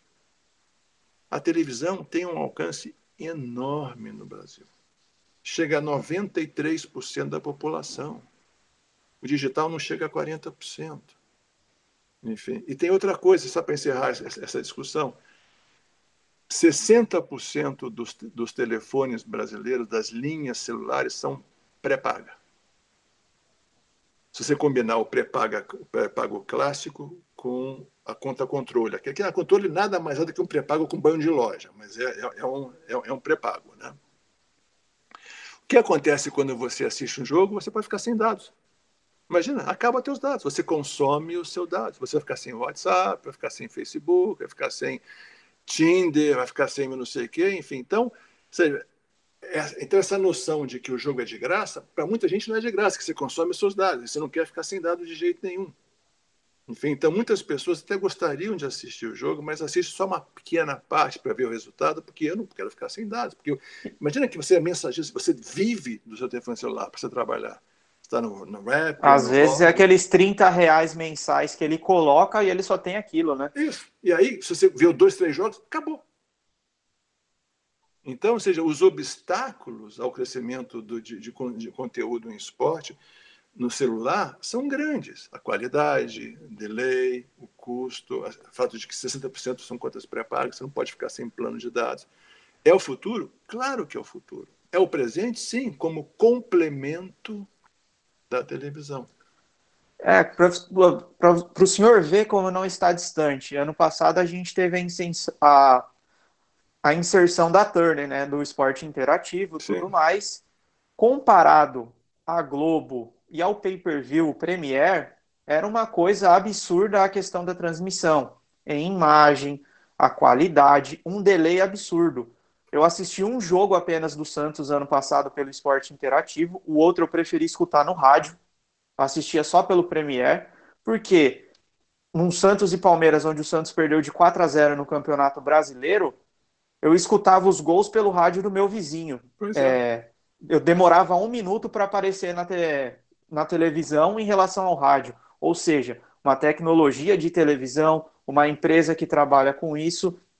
Olha toda a situação, olha toda essa questão de adaptação, de fazer o novo, porque eles pegam a transmissão da Champions pronta, eles colocam a narração e só aquilo. Olha como é difícil fazer toda essa questão, eles tendo já uma estrutura, sendo um canal esportivo, é o que a gente falou, pelo menos na minha opinião, o Brasil é um país de desigualdade ainda. A TV digital, o HD, como eu citei, foi chegar em várias cidades aí coisa de dois, três anos atrás. Imagine como é a internet nesses lugares, como é essa situação de vida. Então, na minha opinião, concordo plenamente com o senhor. Foi uma aula que o que você fez agora, o senhor falou, porque é isso. É o futuro, começa ali embaixo, né? Vai aproveitando jogos da categoria de base, que é algo que o torcedor se interesse, futebol feminino, futsal, ações para a torcida, e esportes, vai pegando essa experiência para quando você romper esse contrato e você não ter mais determinada ligação, você poder executar isso com excelência. Porque muita gente vai querer colocar os pés pelas mãos, né? E a gente sabe o que que vira. É, na verdade, ninguém vai romper o contrato, porque você não pode romper esse contrato. O Flamengo não rompeu contrato nenhum. Quem rompeu o contrato foi a TV Globo com o Carioca, com a federação, ou seja, mas, e com todas as razões que eles tinham, não vou entrar no mérito da discussão jurídica aqui. Agora, até 2023, muito pouco vai mudar. Exato. Enfim, então, qualquer coisa de digital vai ser em 2024 e diante. E a questão que os clubes vão ter que resolver, e tem tempo para isso, é: vai valer a pena? Vale a pena eu assumir para mim? Porque, veja bem, fazer uma análise rápida, tá? No modelo atual, o Santos, como o Botafogo, o Flamengo, o Vasco, todos os times da Série A, recebem por 38 jogos, certo? Certo. Na hora que você rompe esse modelo lá na frente, você termina, você não renova, você vai receber por 19 jogos. E não 38. Você jogou contra o Botafogo lá no Newton, você não recebe um centavo. Quem vai receber é o Botafogo. Uhum. Esse modelo vai te dar mais dinheiro do que o modelo atual? Eu não sei. Eu não estou dizendo que vai e não estou dizendo que não vai porque é muito recente, a gente ainda está fazendo um monte de conta e projeção. Eu não sei dizer. Pode ser que sim, pode ser que não. É bom ter uma opção? Claro que é bom ter uma opção. Ou seja, então é bom saber que em 2024 eu vou ter a opção, se eu quiser, de eu ser dono do meu conteúdo e eu fazer o que quiser com ele. Pode ser que vale a pena. Pode ser que vale a pena para o Santos montar uma estrutura de televisão, botar sabe, profissionais, investir, vai ter que botar bastante dinheiro nisso e vender os jogos que ele é mandante. Talvez ganhe mais assim do que no modelo atual. Eu não estou convencido que sim, como eu também não estou que não. Mas eu acho que a gente vai ter que fazer conta, os clubes vão ter que fazer conta. Agora, para finalizar esse tema, se, se vocês quiserem continuar ou não, é sempre importante aprender com exemplos que dão certo. É, não aprender com os erros e acertos dos outros é uma estupidez. Tá? Você tem que aprender com o que deu certo e tem que aprender ainda mais com o que deu errado. Se você pegar o seguinte, quais são as 10 ligas mais de maior sucesso no mundo dos esportes? Quais são as 10 ligas? Aí você coloca as ligas norte-americanas, tá? pela ordem NFL, NBA, Major League Baseball, o hockey. Se quiser botar a turma de soccer, pode botar também se quiser. Aí você vai para o futebol inglês, futebol uh, espanhol, futebol uh, italiano, futebol francês e tem mais um aqui. Alemão? Alemão. Muito bem. Dessas dez ligas ou confederações, dez das dez, dez das dez tem negociação coletiva de venda de direito. Todas elas. A liga que resolveu fazer diferente foi a portuguesa. A gente viu o que aconteceu lá. Então, eu também não estou convencido que negociação individual, cada um por si, Deus por todos, é o caminho. Eu também não estou que não é, mas eu digo o seguinte: a experiência do mundo que deu certo mostra que negociação coletiva e uma divisão justa dessas receitas funciona ou funciona bem. Agora, quer, quer ver esse problema, é, é, é um outro olhar, diferentes olhares, né? olhar do resto do mundo, olhar atual. Pensa o seguinte: é, Série A, que é o principal campeonato brasileiro, né? o Santos vai jogar contra, vamos dizer que o, para usar um clube que não está na Série A, vamos dizer que vai jogar com o Náutico. Pelo modelo atual, o jogo Náutico e Santos, ou seja, lá em Recife, o Santos ganha por ele. Ganha pela transmissão. No modelo individual, vai ganhar o Náutico. Cara, o Náutico vai jogar com o Flamengo, vai jogar com o Botafogo, vai jogar com o Palmeiras. Cara, o Náutico parece bom esse negócio, entendeu? Porque ele vai ter aí 6, 7, 8, 9, 10 jogos com um enorme interesse. Para a Praça do São Paulo, Praça do Rio. De repente, para o clube menor, isso não é tão mal assim. Desde que esteja na Série A, evidentemente. Né? Enfim, então, tem muita nuance, tem muita variável, tem muita incerteza nesse momento que eu acho que nenhum de nós pode afirmar categoricamente é muito melhor ou é muito pior. Mas a vantagem, como repetindo, é que tem três anos pela frente para que a gente possa, o futebol possa refletir, pensar, planejar, discutir e fazer a coisa certa. Muito Bacana. obrigado. Bom, vou falar do nosso. Por, por falar em celular, em digital, vou fazer nossa propaganda aí do nosso patrocinador, nosso parceiro.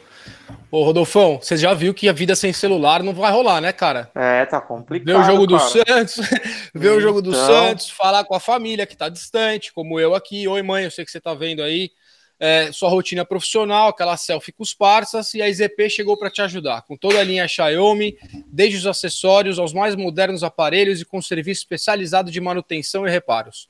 Marque um golaço com assistência da IZP Acessórios. A IZP está localizada na Martins Soares, 117 no Tatuapé. Você pode fazer seu orçamento online pela izpacessorios.com.br ou pelo WhatsApp no 98399 9690. Desfrute da mais, da mais variada linha de acessórios, aparelhos e serviços. Chame a EZP Acessórios e corre para o abraço. Gente, tá meio difícil aqui, viu? Só avisando vocês, porque é 4 de julho aqui nos Estados Unidos, o pessoal tá estourando fogos a cada 5 segundos, e por isso que eu tô mais, mais mudo aqui no papo hoje, viu, Cola Grosso? Você sabe bem como é que é, né?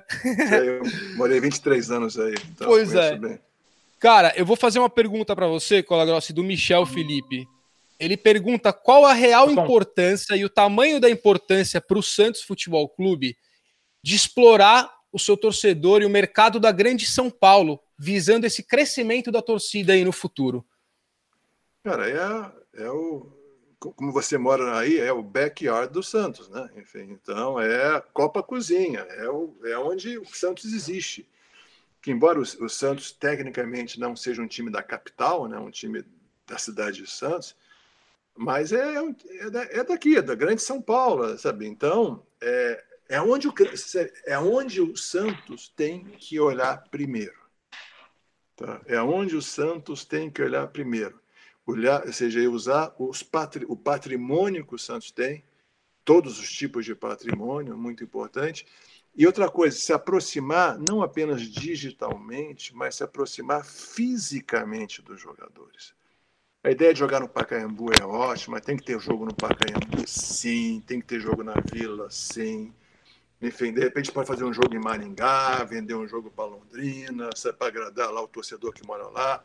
Enfim, tem que estar fisicamente próximo. E aqui tem uma coisa que eu queria até deixar como recomendação para vocês. Quem me conhece, seja me segue, ou lê as coisas que eu falo, que eu escrevo, enfim, já ouviu isso várias vezes. O Cleiton já deve estar de saco cheio de, de, de, de, me ver falar isso. Uma das coisas que eu não entendo no futebol brasileiro, aqui como geral, como todo, não é o Santos, é como o futebol brasileiro como todo, a coletividade dos clubes, né? é o seguinte: é, o maior patrimônio do clube é o torcedor, a gente já viu isso. O segundo maior patrimônio do clube é o seu legado, ou seja, a sua história, seus títulos, seus troféus, seus ex-jogadores, enfim todo clube de futebol, e o Santos talvez tenha mais que todos os outros, tem os seus ex-ídolos. Ou seja, aquelas pessoas que foram ídolos nos anos 80, 90, 10 anos atrás, ou seja, talvez nos anos 70, o pessoal de um pouco mais de idade. Essas pessoas, na sua maioria, estão em casa. Muitos com dificuldade financeira. Essas pessoas foram ídolos do clube, sabe? A torcida gritava seus nomes.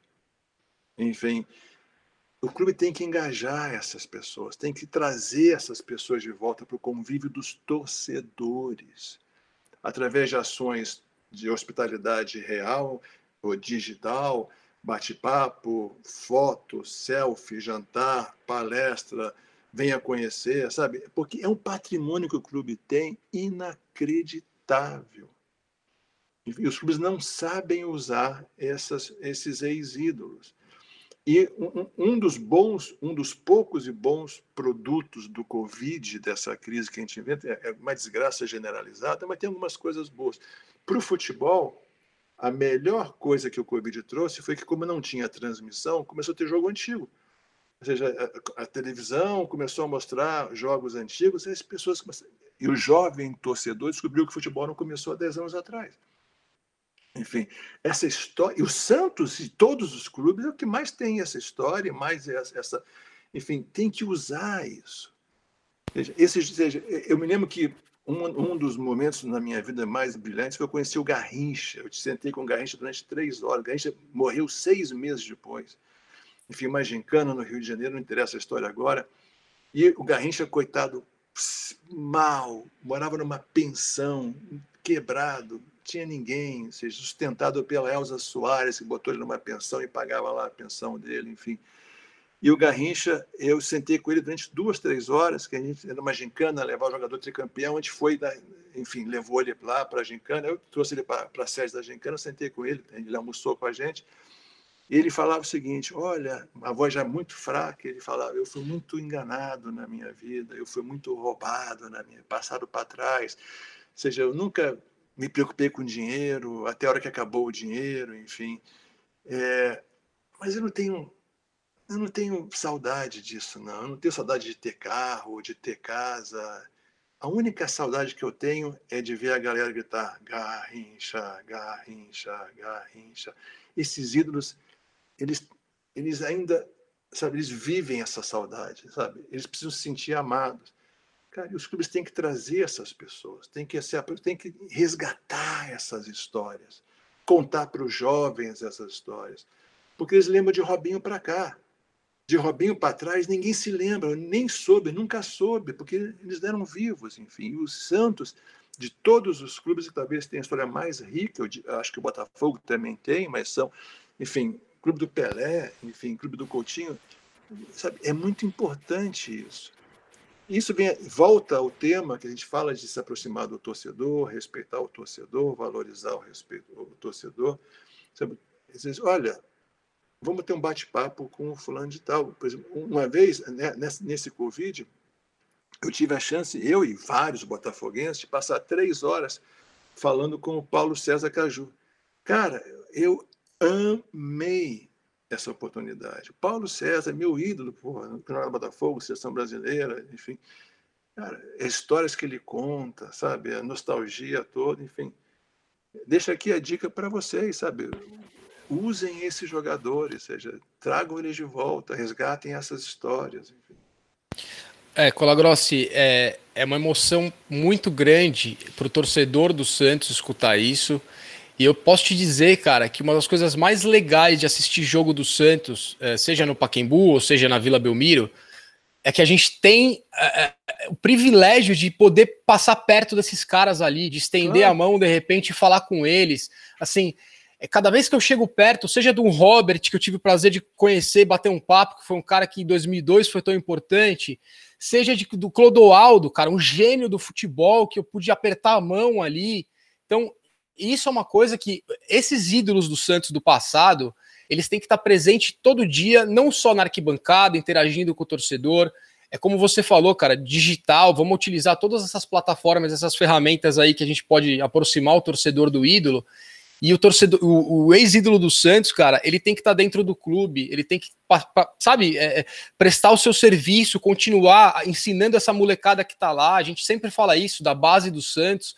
O quanto aqueles moleques que vão lá jogar no Santos, que querem ser revelados, ser menino da vila, eles têm o privilégio de, de repente, ter orientação de um Lima, orientação, sabe, cara? É, é, é, muito importante isso, é muito bonito isso que você falou. Eu acho que todos os clubes realmente deveriam escutar o que você está falando agora e fazer isso cada vez mais, cara. O futebol merece ser respeitado, cultivado. A história do futebol brasileiro é linda demais, como a do Botafogo, é uma história incrível. É, era o time que rivalizava com aquele time do Pelé, cara.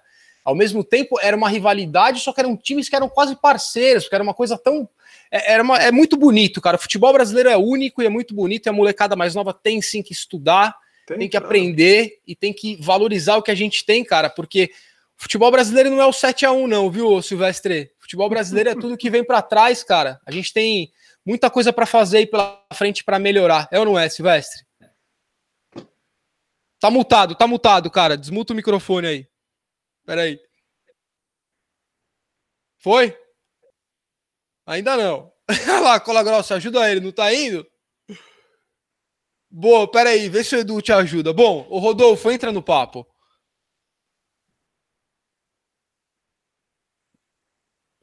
Aí, tá ouvindo? Fala, agora tô ouvindo tô. agora. Daqui a pouco o Cleiton é, volta. Suporte também instável aqui, até caiu agora há pouco. Tá então, tá meio... o Rodolfo, sabe, cara, é um cara, Colagrosso, que é, um, é, muito ligado a essa questão da base. É, a base do Santos é muito bonita.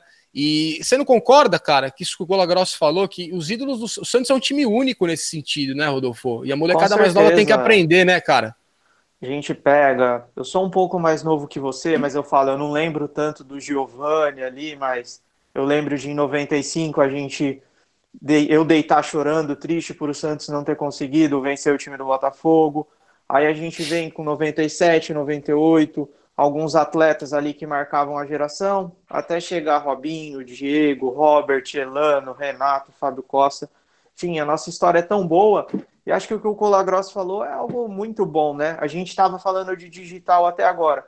Poxa, abre uma live no Instagram, é, no Twitter, no YouTube para o sócio torcedor ou dá abertura para qualquer torcedor. Põe ali Giovanni Robert para bater um papo, um Jameli, põe um Diego, um Robinho. Hoje o Diego tem, claro, seu contrato com o Flamengo, mas quem sabe daqui um tempo, um Elano, enfim. Aproxime o torcedor do ídolo. Mas a pergunta que eu tenho para ele, Rod, é um. Ela é simples e objetiva. É, Grossa, a gente fala tanto da profissionalização do futebol brasileiro, né? A gente vê tanta irresponsabilidade, como você disse no começo, e o torcedor está acordando perante a isso, de cobrar uma gestão profissional.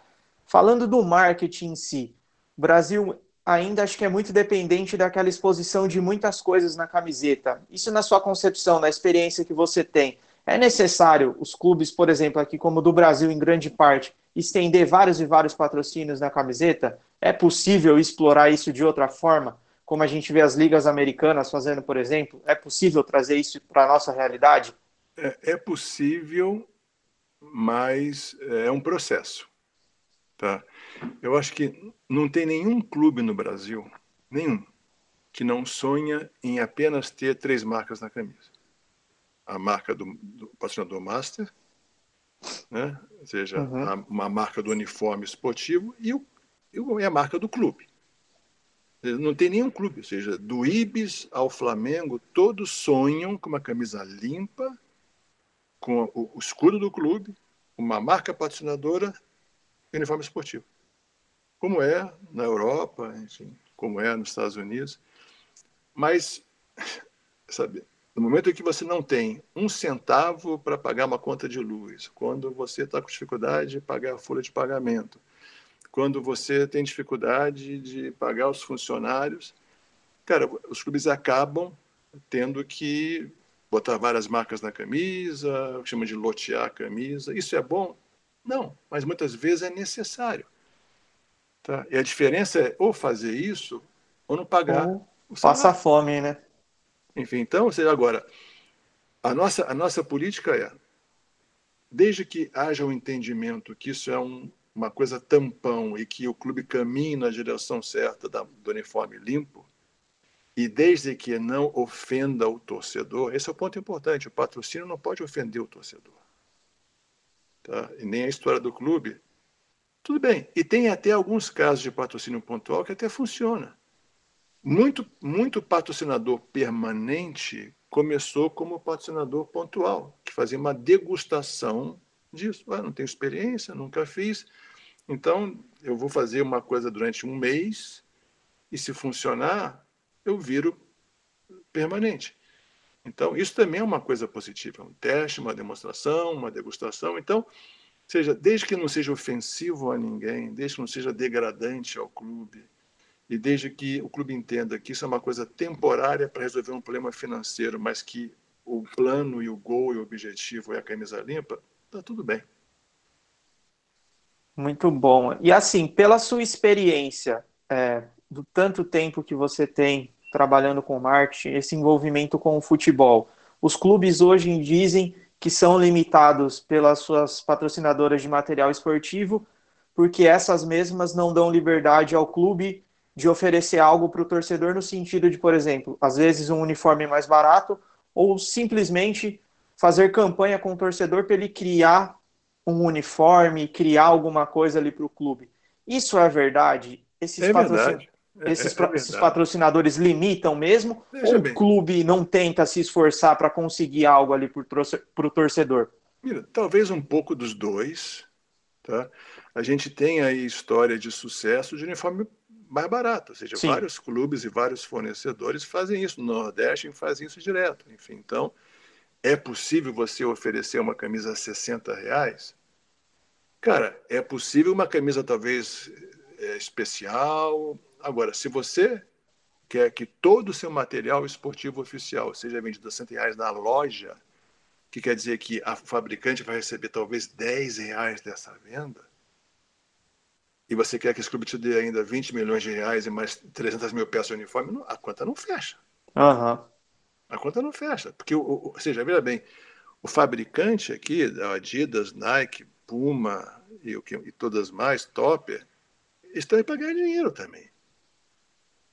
Então, você tem que ter um modelo de negócio que justifique o cara dar, ou seja, o fabricante dar uma grana que não é pequena para o clube, mais milhares e milhares de peças de uniforme que o clube recebe de graça para o seu uso anual, ainda querer que, que a camisa seja barata. Ou seja, tem que fazer conta aqui.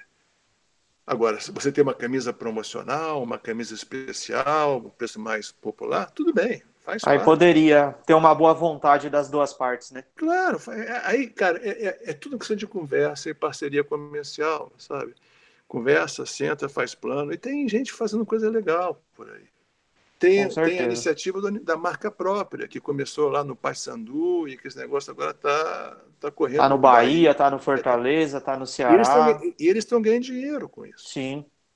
O Guilherme do Bahia falou que está super satisfeito com esse modelo. É, a gente teve uma entrevista recente com, com o Reginaldo, que está ali na produção dos, do mar, ajudando o marketing do Atlético Mineiro e do Ceará nessa questão de camisa. Ele falou muito bem do modelo do Ceará também.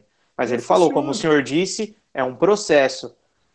É um tempo pensando nisso, são conversas, são pesquisas, é, procurando engajar o torcedor em algum momento, é planejamento e organização, né? né? Ah, eu vou fazer e pronto. Não é bem assim. Claro. É, é, além disso, é uma questão de você fugir do imediatismo, sabe? Daquele negócio, eu quero resolver meu problema agora. Não tem solução imediata. São problemas crônicos, históricos, sabe? Que tem que é um processo. Você vai e põe um plano para em três anos, quatro anos resolver isso, enfim. brasileiro tem que respirar um pouco. O futebol brasileiro, colocar o pé no chão não é só o passado. O presente e o futuro está mudando, então calma, né? Respira, se organiza, planeja. Comece a entender a essência do seu clube ali, porque senão daqui a um tempo a gente está enrolado. É, é isso mesmo, enfim, mas sabe, é o que eu falei mais cedo, seja com vocês. A notícia boa é que todos os clubes estão sendo melhor geridos. Todos, todos, todos, de A a Z todos os clubes hoje têm uma gestão melhor, mais profissional, mais eficiente do que antes. Quando cheguei no Brasil em 2013, em 2011, quando eu nem morava aqui de volta, mas eu, eu já frequentava os clubes para hoje, cara, é uma diferença do dia para a noite. A gestão hoje é muito, muito, muito, muito melhor do que antes. A do Santos também, enfim, não tem diferença. É, 2010, 2011, 2012 era, era, era, um, era triste, era, tri, era, era, era tristeza a ineficiência, o amadorismo, a arrogância, a prepotência. Me lembro que a primeira reunião que eu tive no Brasil, em 2011, quando eu, minha primeira viagem ao Brasil para falar com o cliente, eu fui num clube do Rio, que eu não vou dizer o nome por uma questão de elegância, que eu ouvi do diretor comercial a seguinte pérola. Patrocinador bom é aquele que manda o cheque e não enche o saco, sabe? Então, sabe, aquela coisa sabe, arrogante, prepotente, sabe? quase que faz um favor para deixar o cara de patrocinar, entendeu? Isso mudou. Isso mudou com certeza.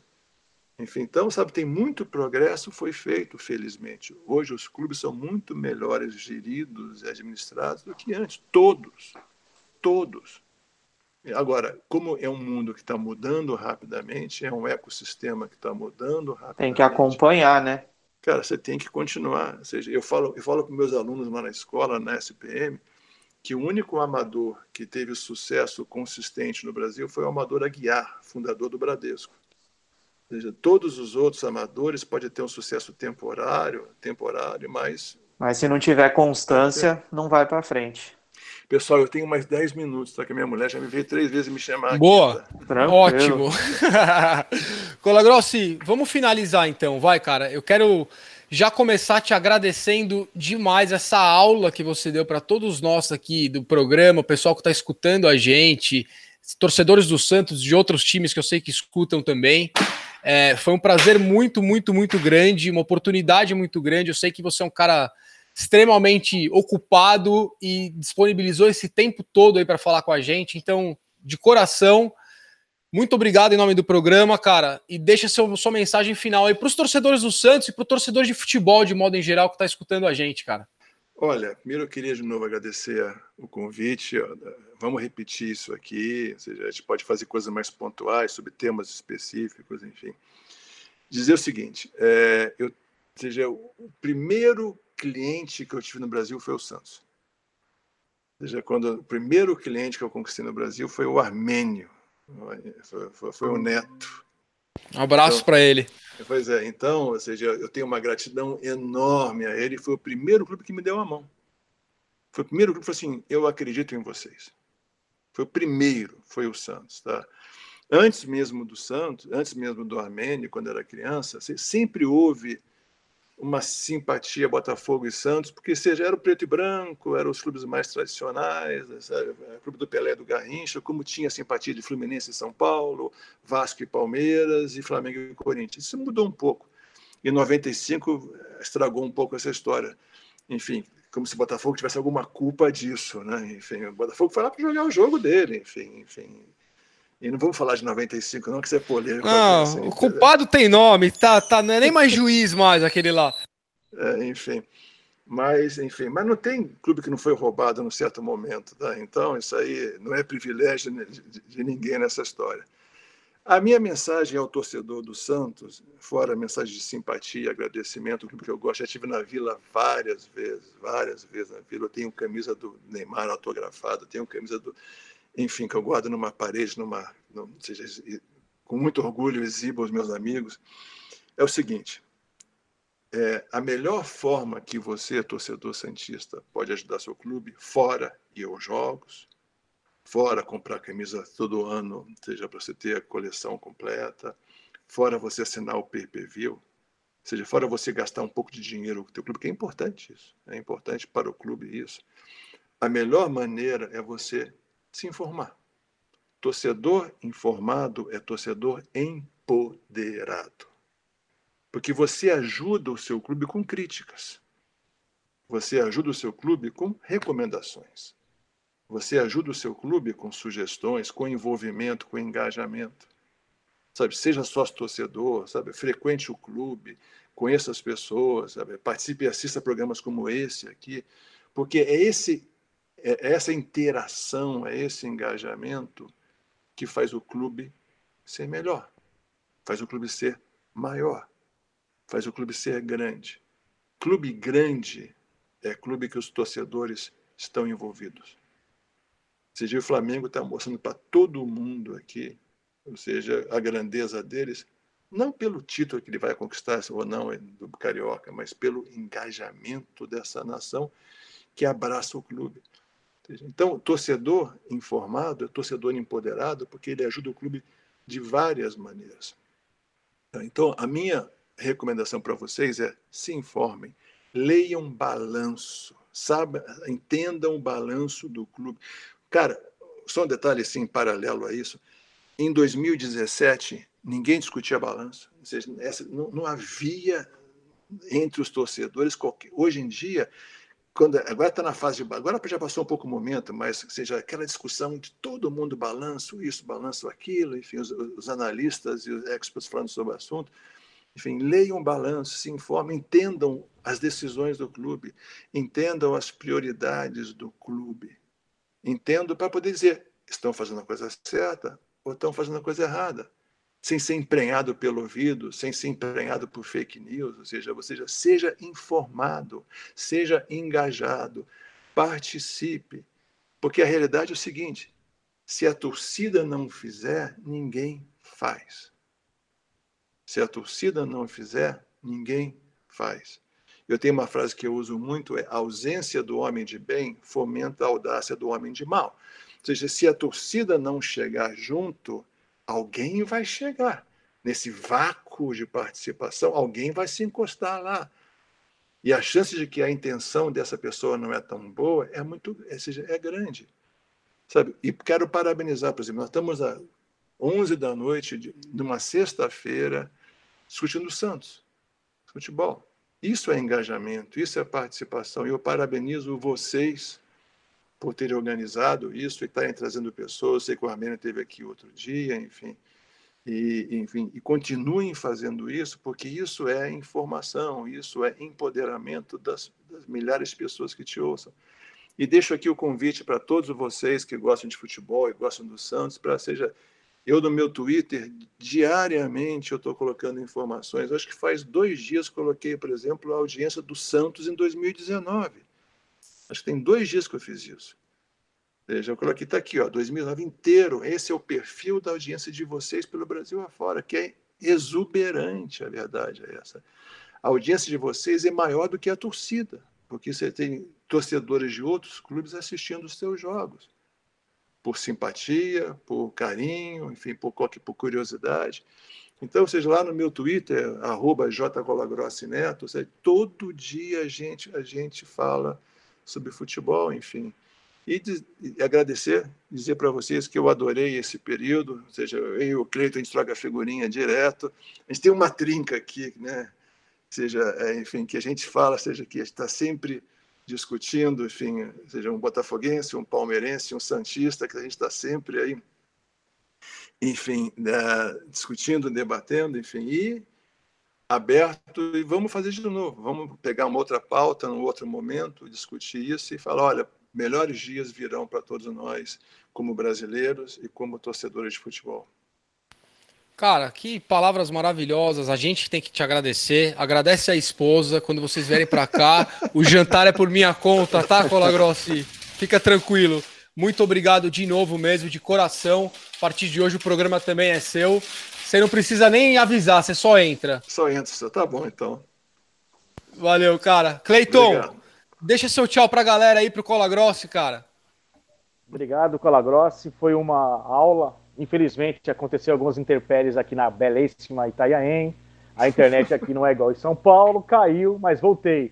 É, foi maravilhoso, uma aula. E o Santos Futebol Clube, principalmente a próximo, dia 20, é, em dezembro, se acontecer a eleição, quem quer concorrer ao cargo de presidente do Santos Futebol Clube, por favor, né?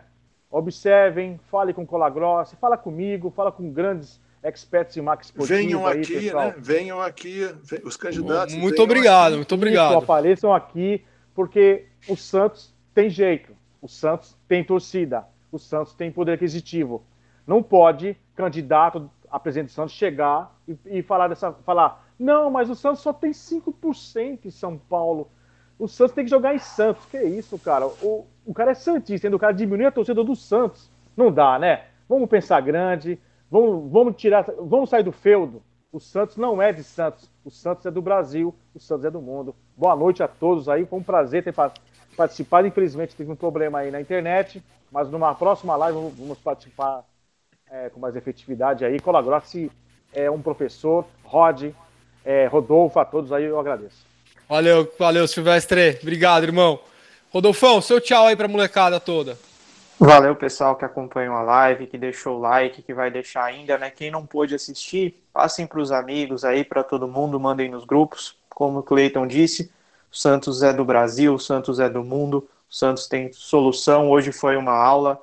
Muito obrigado, senhor Colagrossi, Rod, toda a nossa equipe do Santos Futebol Cast.